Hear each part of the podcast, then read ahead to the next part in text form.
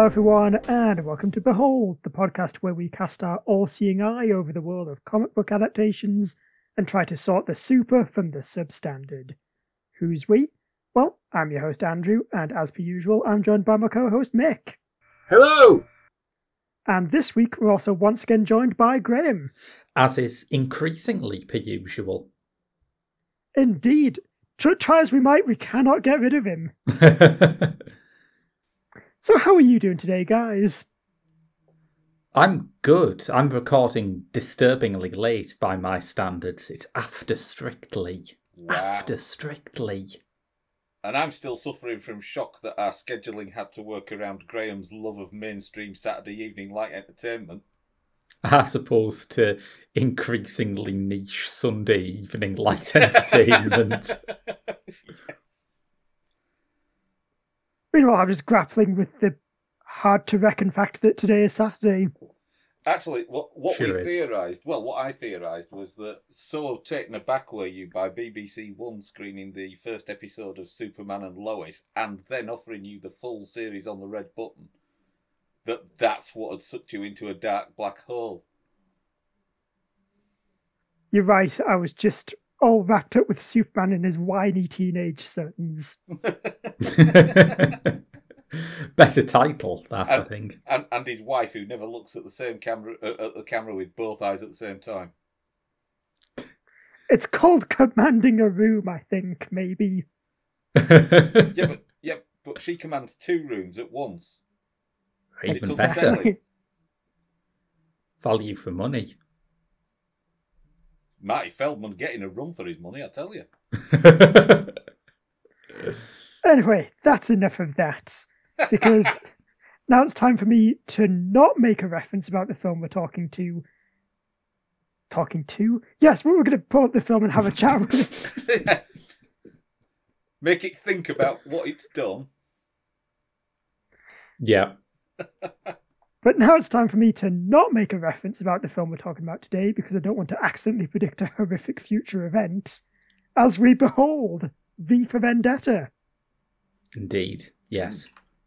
So, yes, that is the 2005 film, which is nominally directed by James McTeigue, but is really both directed and written by the Wachowskis, and based on the comic series illustrated by David Lloyd. Yes. Yeah. Strange how no one wrote it, isn't it? Yeah, yeah, it's, it's weird how those words just kind of sprung to life on the page around all the pictures. I, I just thought the artist just painted them in. Just as Maybe. you know, they're part of the art. It's a new a new approach to comic books. Yes, it's actually just entirely coincidental that the random letters he painted just so happened to make a coherent story. That's it, yeah. Well, at times. They also look a too carried away.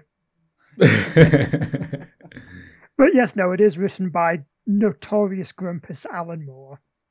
yes. Who we have prize with, don't we? I'm a huge fan of Alan Moore, and I was on the From Hell episode that we did a bit back. And I'm a big fan of Alan Moore.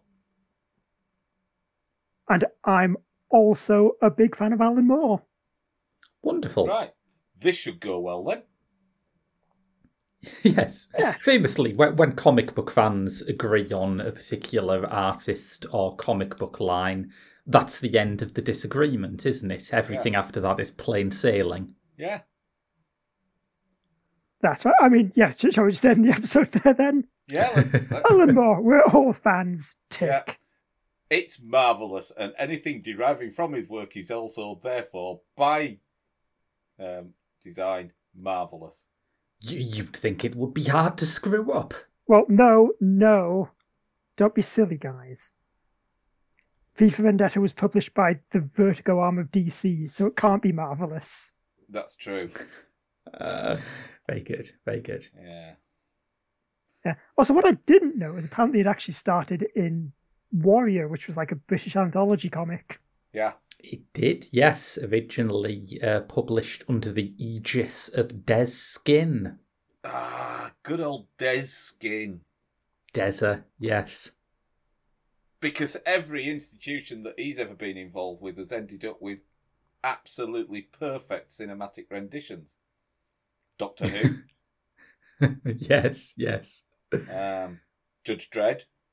Of course, yes, flawless. Yeah, I mean the track record on the man is. Um, It's Well, there. it's there. Yeah, it, it exists. It, there's one thing you can say about the cinematic representations of comic strips originating from Dez Skinn's stable. It's that there is one. Yeah. So yeah, that's that. The background done, and now this is the the part where we do a synopsis for the film. Sure is, Andrew. Yeah, this is the Yeah. part where I just read out that synopsis. What I've got, what I've got written down in my episode notes. Now, um, And- and- Hey, the thing how, is- the- how about guys? Fun idea I've just had. In the anarchic spirit of V for Vendetta, w- why don't you guys tell me what the plot synopsis is? I was No, I was going to suggest that if you if you do not have a synopsis for V for Vendetta written down, why not go and ask your local anti-vaxer who almost certainly has this movie memorized? yes, that's true. Or at the very least, just has it scrawled in tiny seven style words on their V for Vendetta mask. yes. Or uh, just um, maybe listen to what we think about the film, and then for a synopsis, just wait till Christmas 2022 and look back on the year. Yeah, because that is the weird thing about V for Vendetta is it eerily has predicted a lot of like the past few years. I mean, yeah, I mean, really I looked, has, yeah. I mean, I looked, I looked on the BBC News headline page earlier, just before we started recording, and the three top stories that came up were a new Germany says coalition, anti-Semitism is it on the rise in Britain, and loads of stuff about viruses. So you know, I'm really excited to have this new Germany. I've thought that New Zealand always had, you know, kept all the newness to themselves, but now we've got this. So um, so basically, I'll, I'll Yeah. give it a stab at synopsizing. Okay, okay. Okay. Also, I, I I should probably come clean for the listeners. I thought we were recording the episode tomorrow, so I did not prepare a synopsis. So, in a near future oppressive fascist state, Mhm. a young girl called Evey is attacked by the um, local. Well, let's face it, they're the Stasi, aren't they?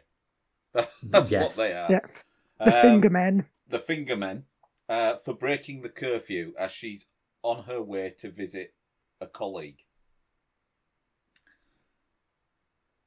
As they're about to spend the evening um, brutalizing and raping her, basically, is, is Mhm. the uh, intent, she's rescued by a masked vigilante.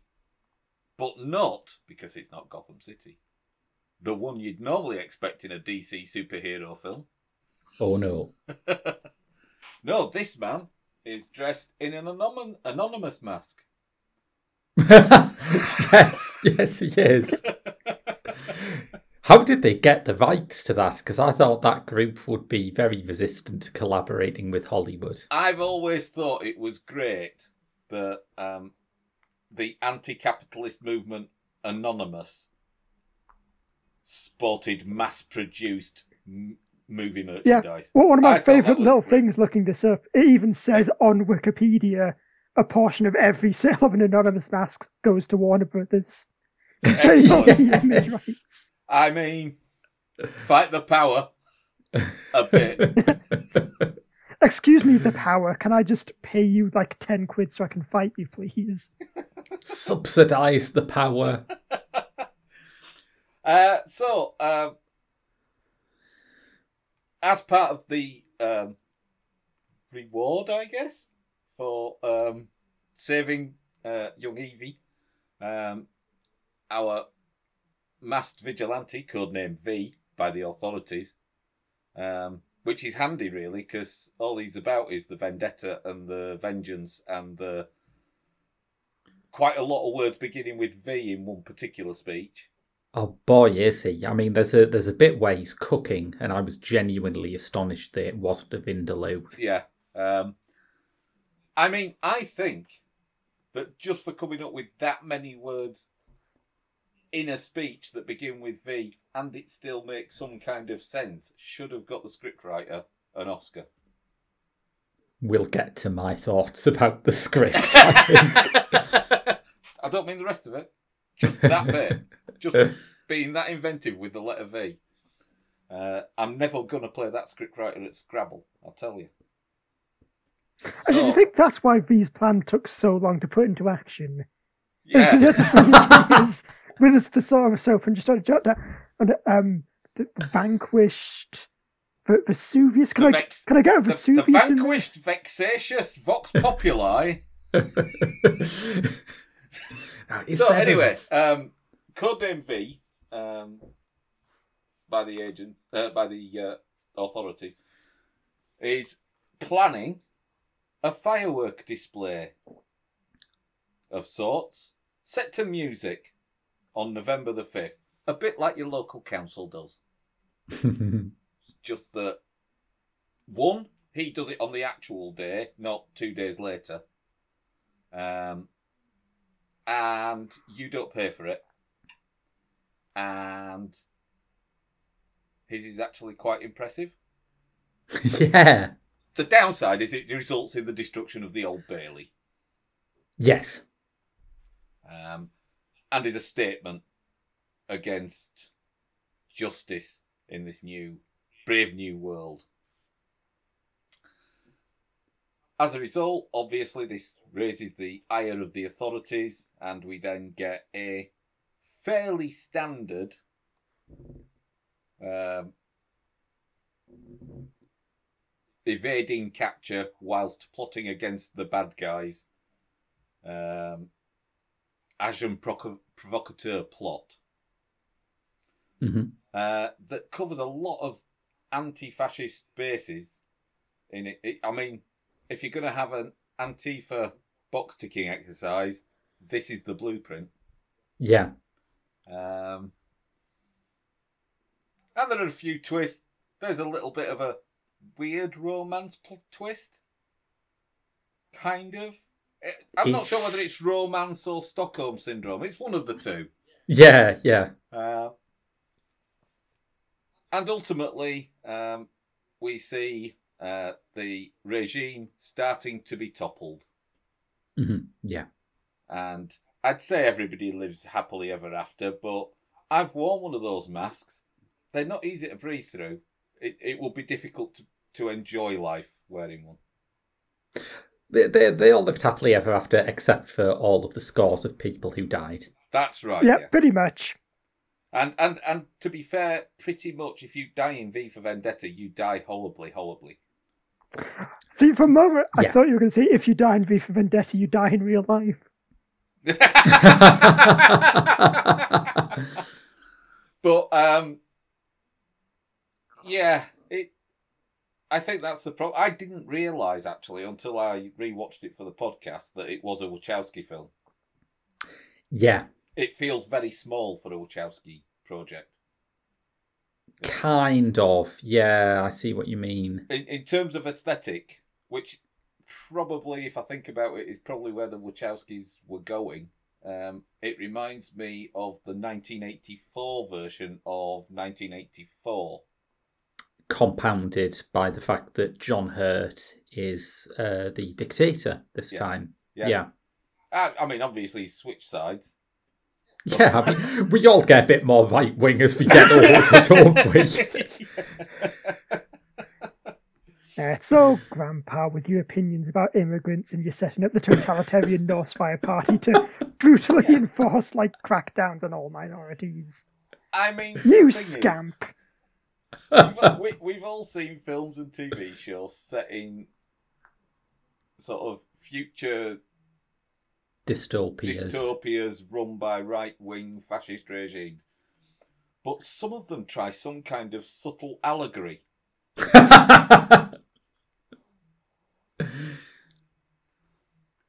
yeah, I mean- not this one. My nose is still sore from from its subtle allegory. You Well, I don't think- have to explain the plot to an eight-year-old, do you? Really? I mean, you say that, but have you seen the world? People voted true, for this. Donald Trump. I think Yes. sometimes you do need to explain to them no, the Nazis were the bad guys. I I know, but you know, Solid point. It Let's see you argue point. against that, Andrew. Okay, I, I think I will rebuttal that with a yeah, but. it's it's kind of this is kind of my first social commentary film, isn't it? There's a lot of subtlety in the graphic novel, which is where I first came across V for Vendetta. There is a lot of subtlety in the graphic novel that has been brutally butchered at the hands of a right wing hmm. fascist police state by the time it gets onto the screen. yes, that's fair. Yeah, I did. There, there I, are many, I many don't know bits. that I'd argue that the graphic novel is even really that subtle. It's not that subtle, but it has layers of subtlety that this film doesn't have. I mean, yes, it is pretty on the nose, which I think was a radical approach for a comic book to take back when it was Mm. first published. More so than it would have been in a movie.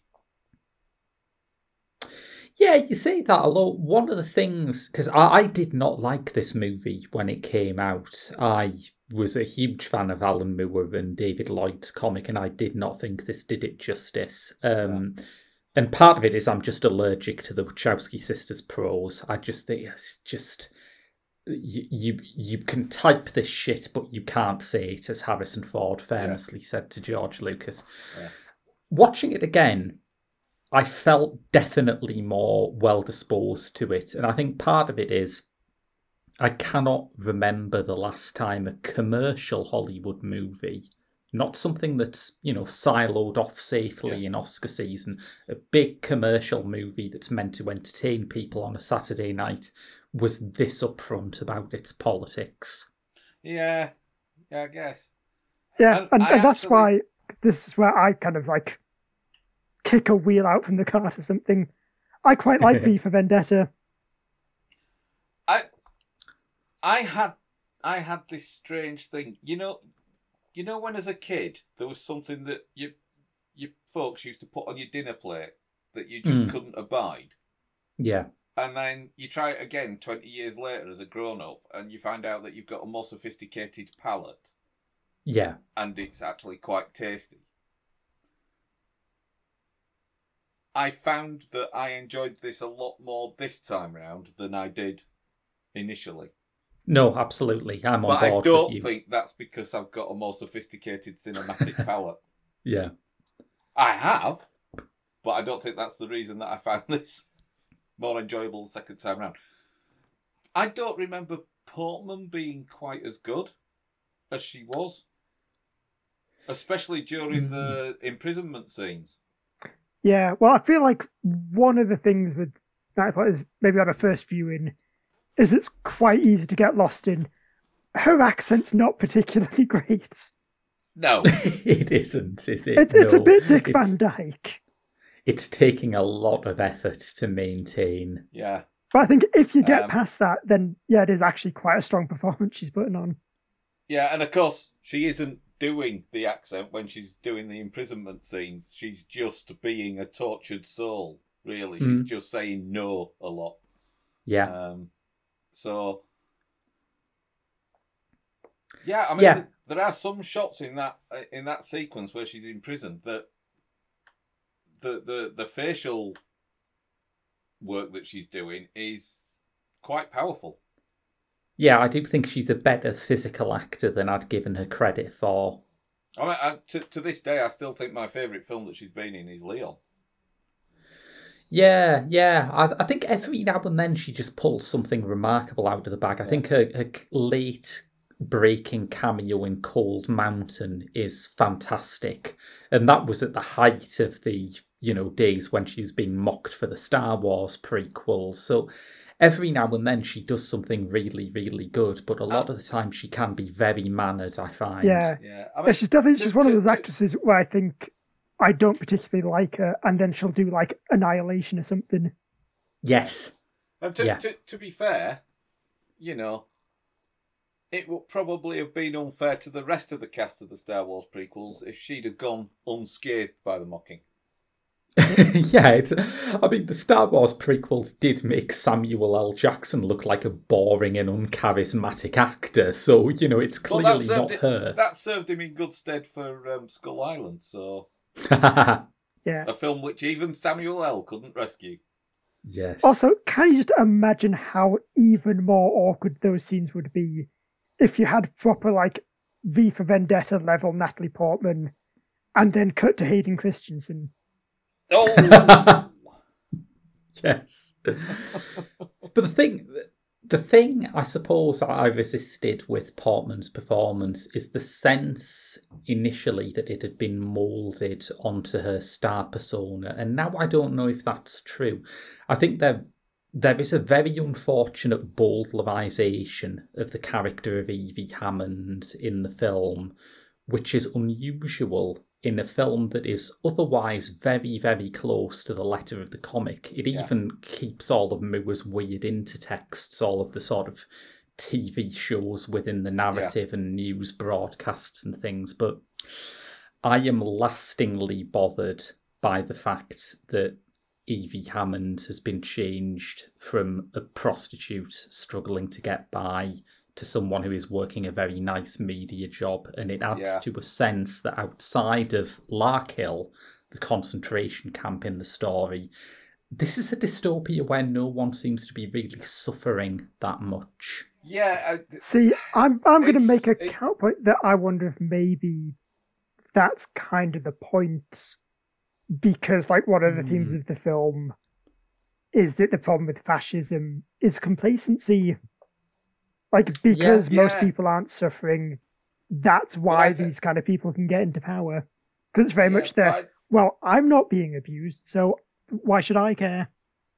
A good point. It is a good point, but I think the thing is that, as, as Graham mentions, all the Larkhill stuff is meant to have happened in the past. There's references to the fact that it closed down like a te- 10 years ago or whatever it is. Um, and even the, the virus outbreak is in the past. Hmm.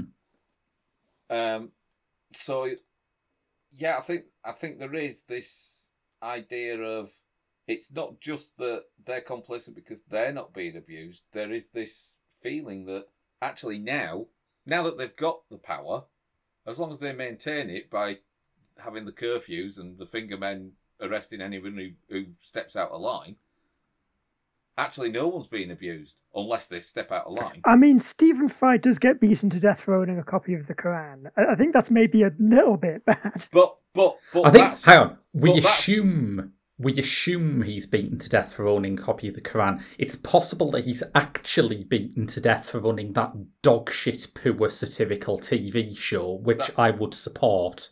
That's true. But he but that that actually is the point I make. He gets beaten brutally to death and abused by the system when he gets caught for breaking the rules. Up until that point, he was owning everything, but because he was the darling of the media and not putting a foot out of line, e- even the point that Evey was going to visit him that night to mask his homosexuality, Mm. is him studiously not stepping out of line so that he doesn't get abused. So he's even complacent and aware of what he needs to do to maintain the visage. But there's no evidence that there are currently people being abused by the system.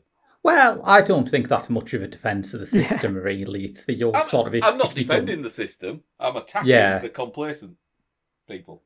You know, Oh, cheering, absolutely. the cheering people in the old people's home. Mm. I mean, Penny Warrender's dad from Just Good Friends. He's he's got he's got more right wing as he's got older. I tell you, he was quite a lovely old cove back in the seventies. As with every Hollywood film made in Britain, there are some very weird cameos in here, aren't there? Yes. Um, I mean, I'm, I'm looking down the cast list. Uh, Eddie Marsan is uh, someone who uses a veneer of progressivism to attack a suppressed left wing minority while pretending to be a decent professional guy. Uh, but also, he appears in this film. Um, and and you've also got uh, as as Valerie, who's a, a pivotal character in this movie. Uh, the younger version of Valerie is played by the younger version of Imogen Poots. Yes, Wow. it is. I I always get excited by the little Imogen Poots cameo Yes. because she's the actress with the best name in Hollywood.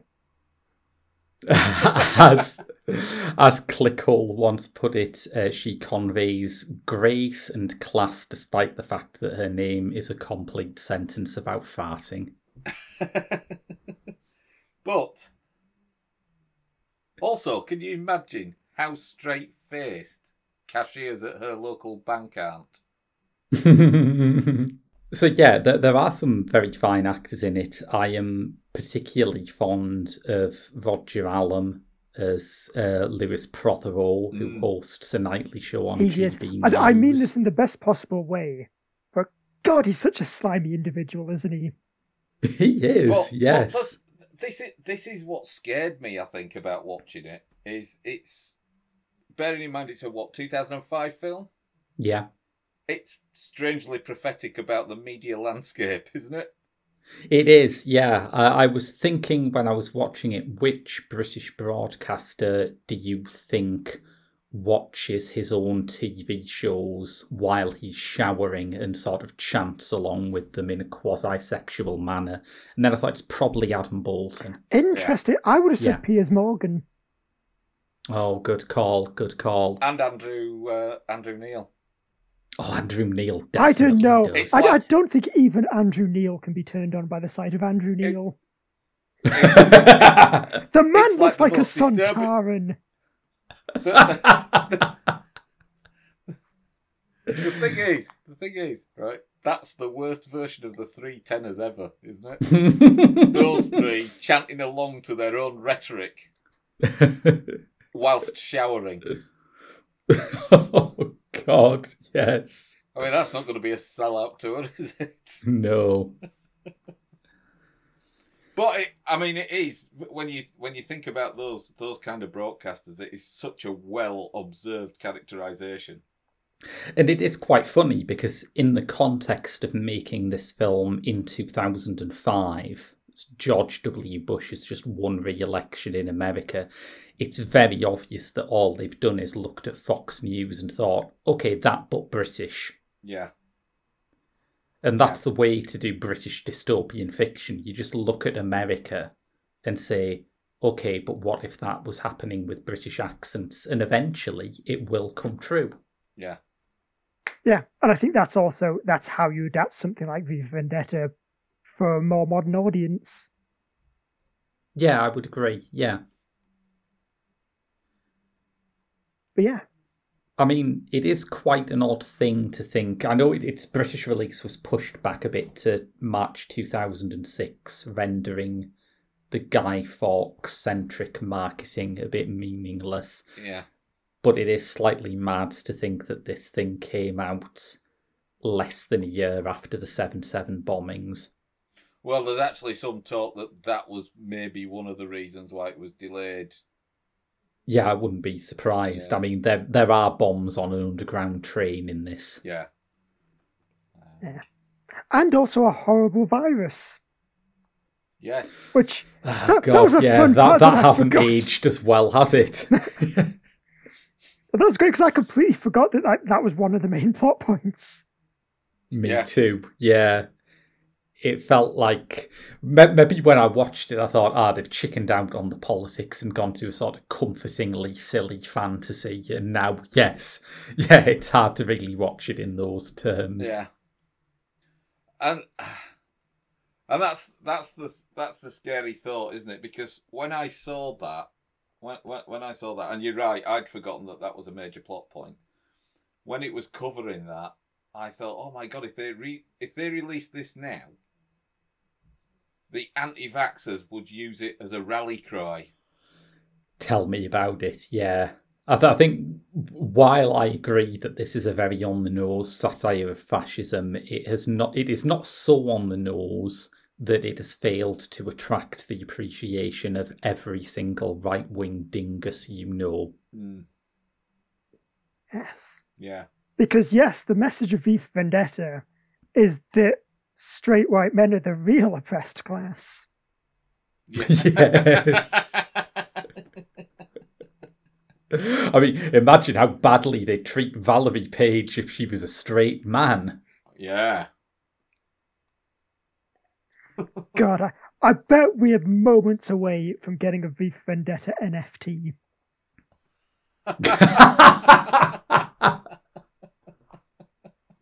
yes.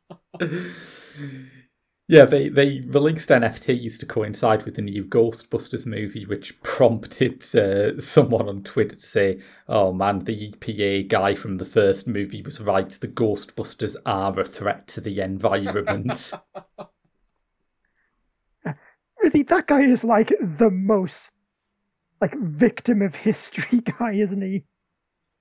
'Cause he was so right about everything.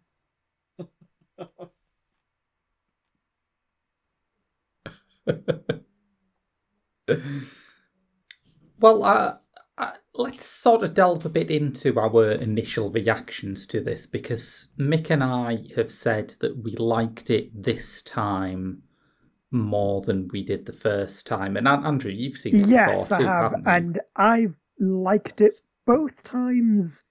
But I think the first time I watched it, I was quite a bit younger than the. I was probably maybe fifteen or so. So it's very much, uh, oh yeah, I like this film because it's got Hugo Weaving and he's got knives and he's going whoosh, whoosh, whoosh, whoosh, whoosh, and it's really cool. And this time, Which leads me quite nicely into actually what one of my major problems was the first time that when you look at the comic of V for Vendetta, even by the standards of like Warrior magazine, it is very sort of down at heel and unglamorous and it will do things that other comics would make into a huge splash page like the destruction of Big Ben and it will have them almost as background details. And I think part of what turned me off the first time was that kind of very Wachowski's action element. But I think, you know, you give and take. When you were making a film like this for $75 million or whatever it was, you lose the luxury of not being interested in action. And I think if that's the payoff to getting things like Valerie's story on screen, then eh, it's a fair trade, I think. One of the things, and it's a long time since I've read V for Vendetta, but one of the things that I seem to remember, and it may be a um, a misremembering, if you like, is that there was some kind of vagueness about V's gender. Now, I, in fact, to the point where I think that right at the end of V for Vendetta, the, the graphic novel, it's revealed that V is female. No, because I know that they the very pointedly never, re- well, never reveal who the original V is.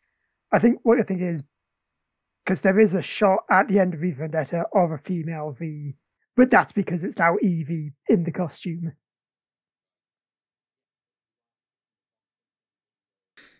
Yes, I think th- that is correct, but you are picking up on something real. Uh, part of what V for Vendetta was developed from was an unsuccessful pitch that Moore had made when he was in his early 20s about a vigilante called the Doll, who was going to be portrayed explicitly as transgender. And it's there. I mean, the, the queerness of V for Vendetta is still a massive part of it in the film version. And I think, uh, but I think for me that that was part of the issue. There was that there was that um, Yes. uncertainty in the in the graphic novel, and it wa it was lost by the very the very male Hugo Weaving. Yeah, I think that's one of those things, though, where it's kind of just a sacrifice you have to make. Because I don't really know how you do very possibly. a film and still keep that level of ambiguity. Because you do need to hire a, a an Yeah, actor to do I, the voice and give the, the performance. but but then the thing I'm thinking is if there was any directing team that should be able to figure out a way to do that, it should be the Wachowskis. Ah, but it's not technically directed by them. It's directed by noted author James. Yes, McTeigue. director of The Raven, James But they were on hand. McTeigue.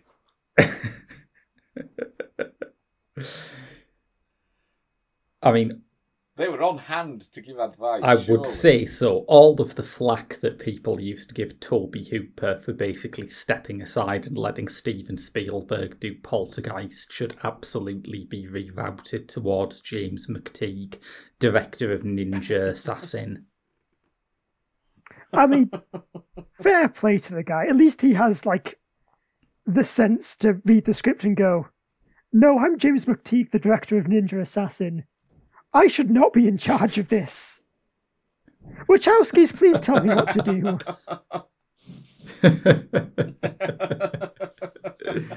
yes, yeah, fair.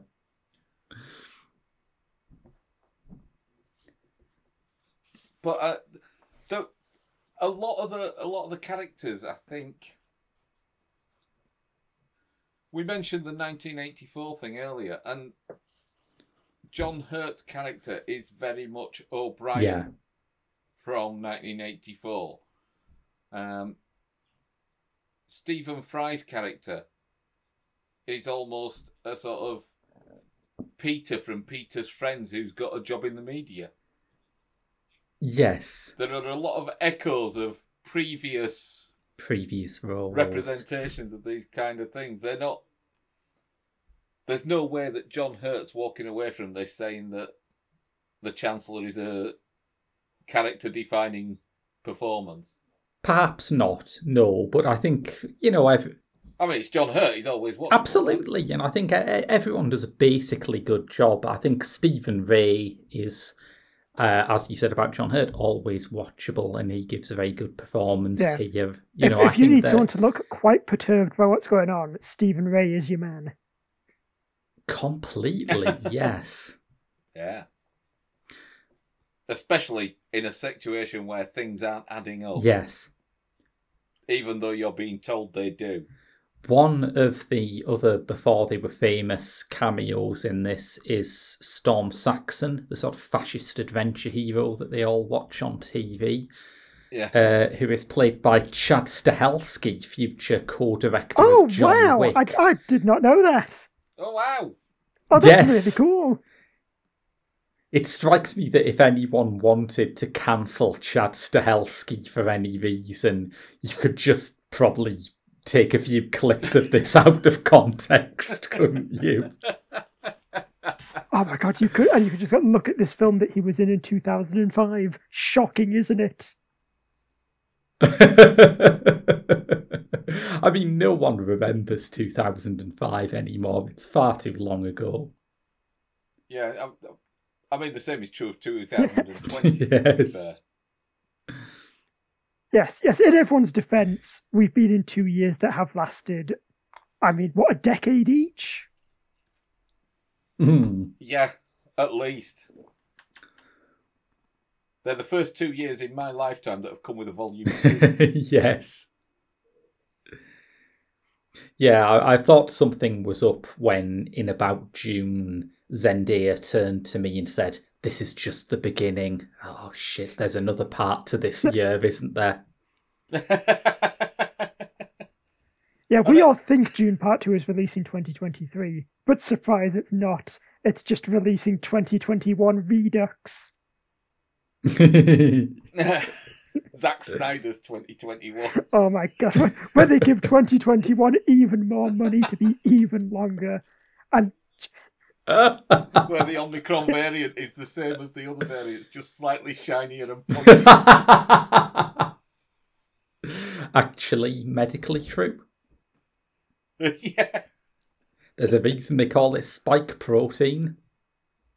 Hey, there we go. We've done a science joke. Yes. Don't tell Big Bang Theory though. so yeah, I still think there are some things wrong with this. I think um, there are certain things with, where they could have sacrificed fidelity for the cause of actually making it work on screen, like the bit where Mm. Evey is turned into bait for a paedophile bishop, which is like yeah. Works in the book because Evey is a young looking 16 year old, but when it's Portman, you do sort of think, oh, is there a Sailor Moon convention in the area? Yeah. Yeah, I mean, I think that for me yeah. kind of centers around probably my biggest criticism, which is a lot of Evey, especially in like the earlier parts of the film, because as I said, in the book, Evey is a 16 year old girl, whereas in this, she's nebulously in her early 20s, I think. But they've also, yeah, they've give still yeah. lifted a lot of scenes. She she must she she must be in her early to mid twenties because she's got a job at a media organisation where she's not just fetching coffee. exactly. but then they've still they've taken a lot of scenes and a lot of dialogue directly from the comic so she does seem yeah. even for a character who's supposed to be quite naive weirdly quite like too childish Yeah, Yeah, yeah. and it, it's it's almost like I think the thing that spoils it for me is that the names we've named are names that have got no. You would you you wouldn't call them names that have got no claim to being a big budget movie, but they Mm. feel more like they've been brought to the movie to sell the movie rather than because they bring a quintessential something to the roles. Maybe. I suppose you can say that a bit with Hurt, who is, is not who I pictured at the top of the tree when I read V for Vendetta, the comic. But I, I think that if a Hollywood film like this was just going for names, you could probably do a bit better than Stephen Rea and Stephen Fry. You know, fine though they are, you won't see them in the next Avengers film. You've not heard about the new Peter Parker then? yeah I do- and also it's again it's one of those things where you say that and then also rewind to like 2012 and go wait i'm sorry the schlubby guy from parks and rec is going to be in a marvel film okay then i mean yeah i'm sure he's going to be like one of hollywood's biggest leading men yes, fair point. Well made. But yeah, some of, some of it feels a bit. Well, I, I think I think half the casting feels a bit like stunt casting to get the funding in, Yeah. and the other half of it feels Stephen Rea, for example, feels like almost casting to try and legitimize it as an indie film. Do you, do you know what I mean? Yeah, I know what you mean. it, yeah. it, it lacks the identity. It doesn't, regardless of the budget, it doesn't feel like a big budget blockbuster. But it also doesn't feel like an independent production. Yeah, I think that's fair.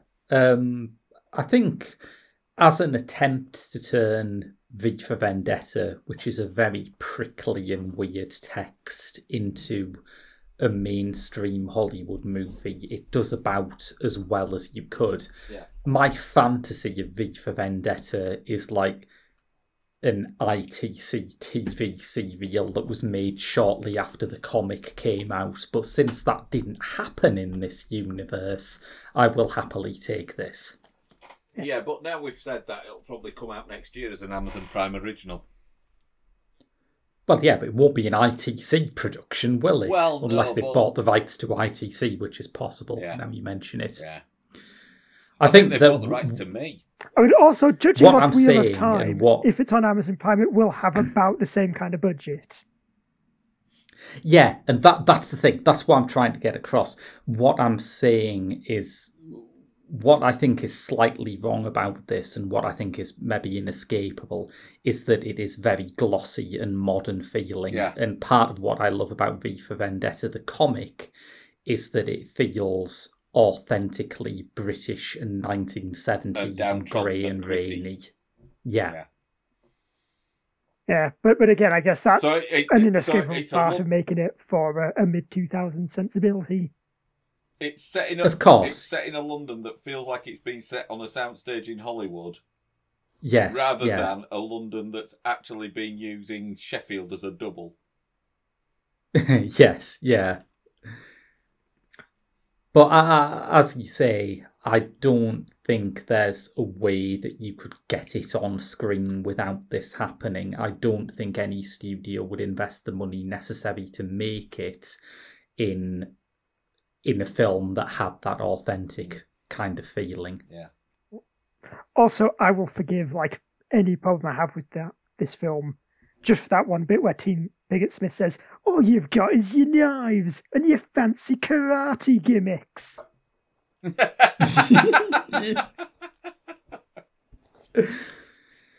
I mean, there are some there are some details in it that are different to the graphic novel that I really like. I don't want to give the impression that I'm solely marking it down for not being the book. I think the decision to cut the supercomputer that Adam Susan or Adam Sutler in this version consults with is correct. I don't think that And al- and also wants to do smooches Sorry? on. And also wants to do smooches on. yeah, and, and is also horny for because this is an Alan Moore script. Yeah. Yeah. Wants to get into that hard drive. Give it a reformat and it won't forget. yes. Yeah, I don't think that really makes any sense for the type of party Norsefire are meant to be. No. Yeah, it does feel. I do feel like there are a few bits in the graphic novel like that, where it's maybe a bit. Oh, we've been given like ten issues for this. Best pad things out a little Mm, bit. yeah, yeah. Yeah, maybe. And it also has um there's there's a flash forward in the scene where Stephen Rea's character sees the sort of pattern underpinning things, which is a very Alan Moore-ish scene anyway. He always has something Mm. like that. There's a flash forward of Creedy shooting V, which again it's almost like the stuff from From Hell about the architecture of history, about the idea that, you know, linear time is an illusion, which is Yeah, I mean, I, I especially like the bit where Stephen Rea pulled off V's mask, and it turned out it was Sir William Gullen. yes. Yes, but not just Sir William Gull. Sir William Gull and the Freemasons and Netley and the Elephant Man, I think, for some reason. and Mr. and Mrs. Hitler. From Hell is the best thing. I, I need to watch From Hell, don't I? You don't need to watch it, you need to read it. Okay. yes, yeah, reread from Hell. All Maybe right. don't watch from Yeah. Hell. Yeah, I also also think From Hell is maybe one of the reasons I like this film a bit more because From Hell very clearly shows what happens when you try to shove too much Alan Moore in. Yes. That's an arrestable offence, you know. I think it's a subplot in Lost Girls. Oh, I forgot about Yeah. Lost Girls. Ah, how can you forget the Jabbercocky?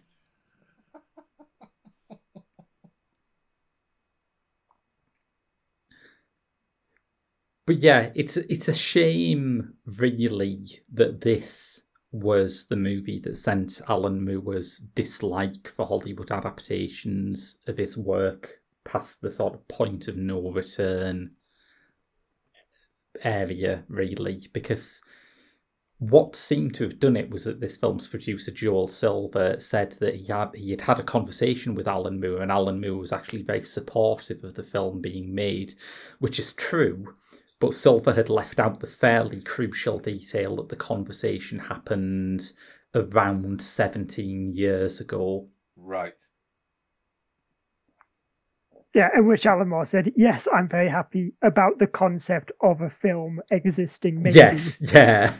And it was like he hadn't Have- yet had the chance to be reduced to a bitter husk of a man by so, So- many bad Hollywood films. hadn't actually been specified even that it was a film of his work. Just a film was being made somewhere.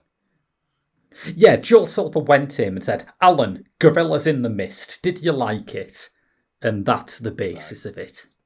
Yeah. Yeah, yeah. Because again, as much as we like to joke about or being a grump, he has good reason to be a grump because Hollywood really has screwed him over quite badly, Oh God, completely. I mean, when you and also the comic book industry. when you compare what Alan Moore is a grouch about to what like ninety percent of celebrated comic writers end up going mad about, which is what um, nobody accepts my far right politics. I have solid proof that the sun revolves around the earth and no one will listen. Um, you know, stuff like that. I think Alan Moore's grudges are a bit more understandable. Yeah. Yes, it's certainly not. Can you believe they let a woman work in the same office as me? yes, what was I meant to do other than sexually harass her? But suddenly I'm the bad guy.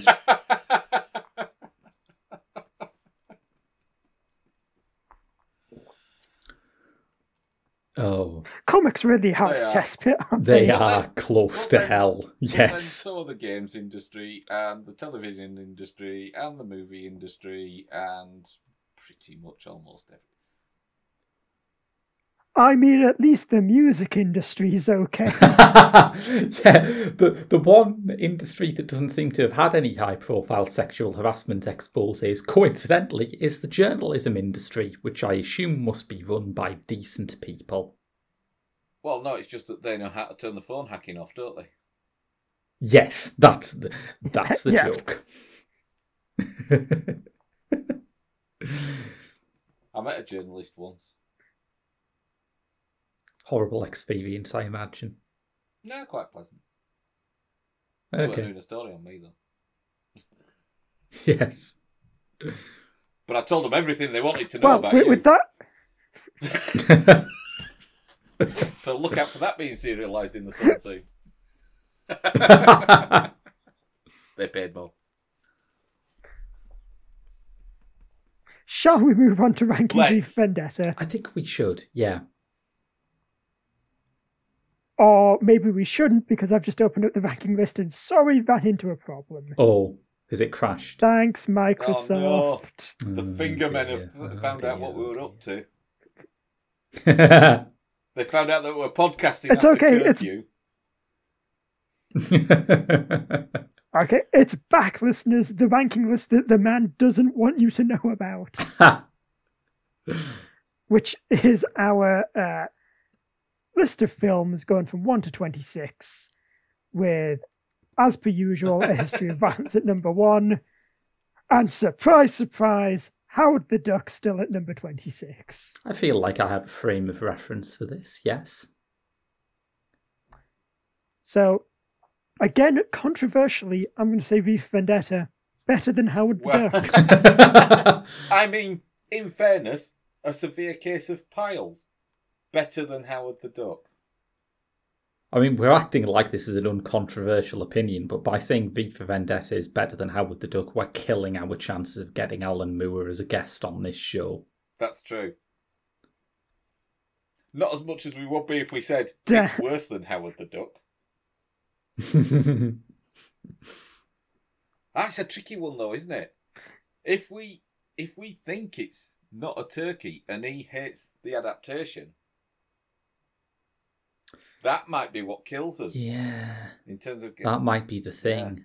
Yeah. Yeah, damn. th- This one roadblock to us getting Yeah. Alan Moore on the show.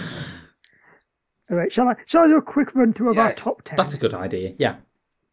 So, like I say, History of Violence is still number one. Road to Perdition is number two.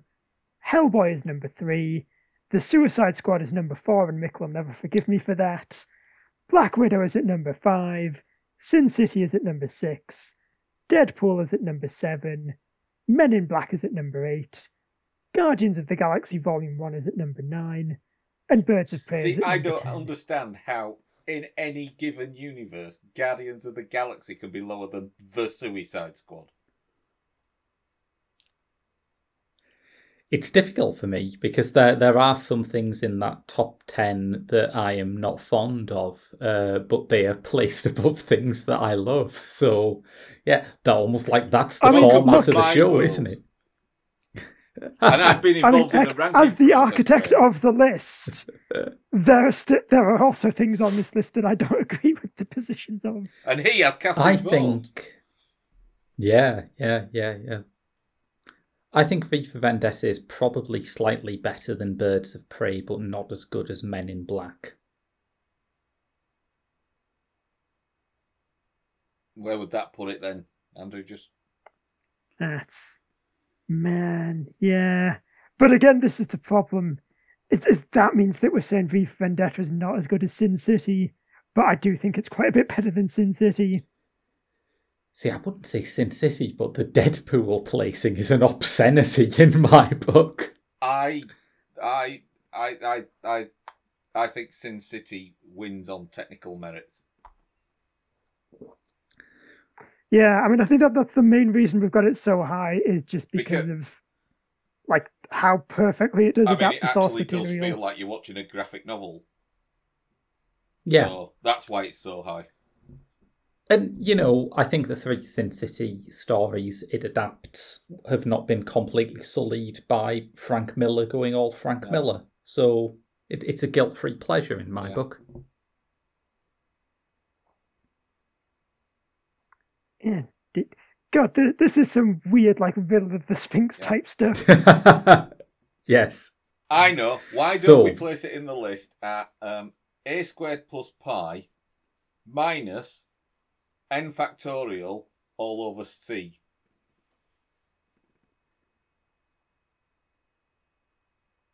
So it walks on four legs at the start, two legs at the beginning, and it worships an ancient Roman snake god. Is it Alan Moore?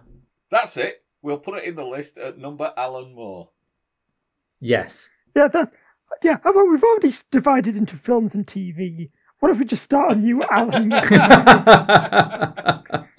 in which each one of the films on the list is ranked Alan Moore out Yes. of Alan Moore? Except the League of Extraordinary Gentlemen, no, which is just no, shit. I've got it. Oh, We can rank them all, descending from Alan most to oh, Alan least.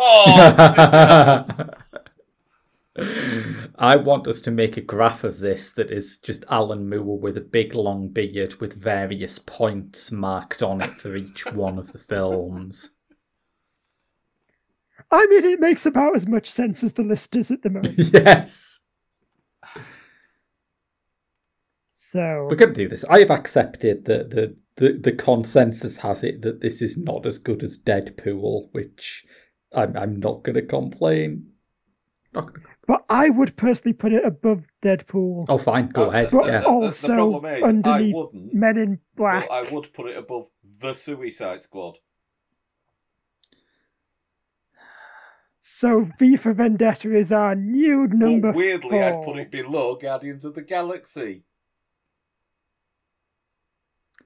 On the basis that Deadpool and Guardians of the Galaxy, and indeed V for Vendetta, are films I want to watch again. I would think that if you You know, it's it's really good that on the V for Vendetta episode we're proving what a horrible, like poorly thought out system committees are. yeah, the V for Vendetta episode has proved that democracy doesn't work and will lead to Norsefire being elected. So- yes. I, I, I don't think this argument will be correctly settled until the votes for V for Vendetta going into a particular position outnumber the votes against by 58, uh, 52 to 48. God almighty, I'm going for the second glass. Okay, no, it's I've- fine. We I've had that punchline lined up all show, and I feel like this was the moment. No, no, I'm going to figure it out. So, so Graham, Yes. what number would you put it at? See, on a blind list, I would say this is about the eighth or ninth best film you have done. Now, I, I'm not saying that I would have the films above it that you have put above it, but eight or nine feels right. Okay, Mick, what about you? In terms of the films we've covered, I can probably think of eight or nine films that I prefer to this.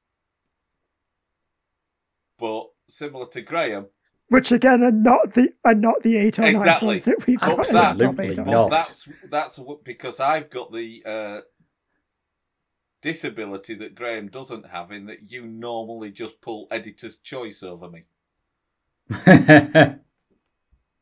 I know, but we're also at the point where I feel like I don't know where Right, I want let's- to put well- it. Graham and I have both said eight or nine sounds about right.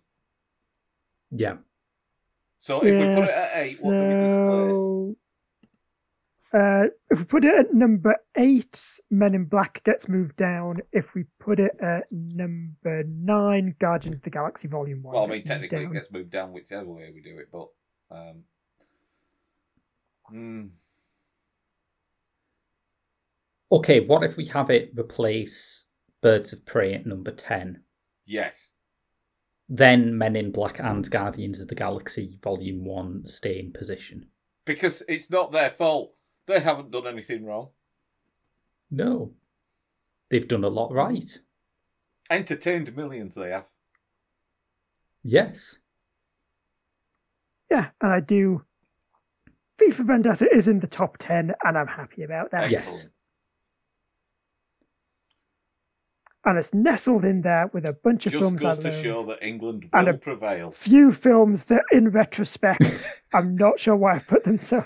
And yes, yes, England will prevail. That's that's the note we'll end the podcast on. The totalitarian government slogan.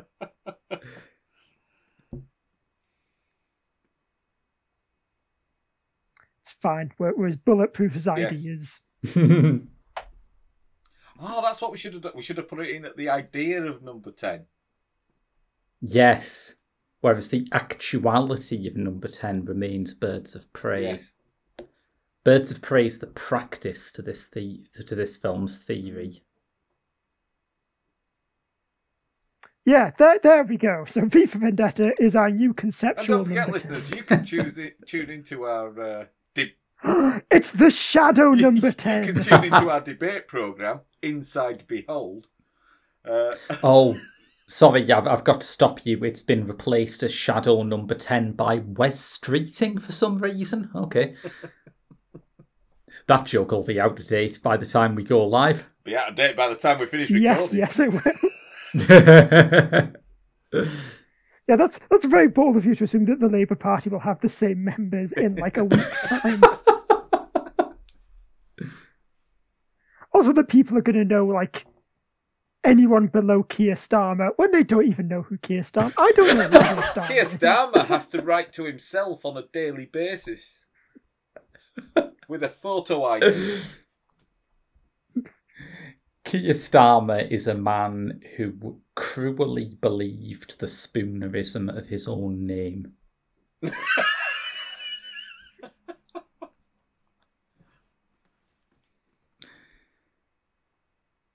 so yeah, that's the that's the solid political point we're ending on, isn't It it? is. It is indeed. And yeah, I think that's probably about it then for the show. Indeed. So if you would like to listen to more episodes, you can find all of them on the feed or just wherever you get your podcasts.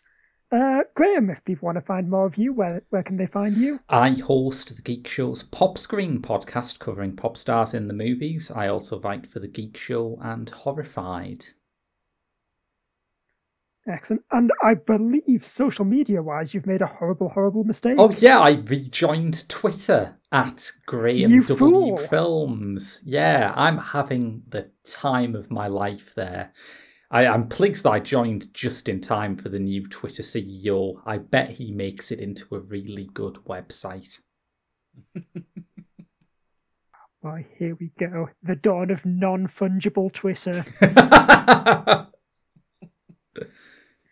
So, see, I am obsessed with NFTs. They're- I, I can't believe they're real. it is it is like a parody of all of the worst aspects of the art market combined with all of the worst aspects of crypto.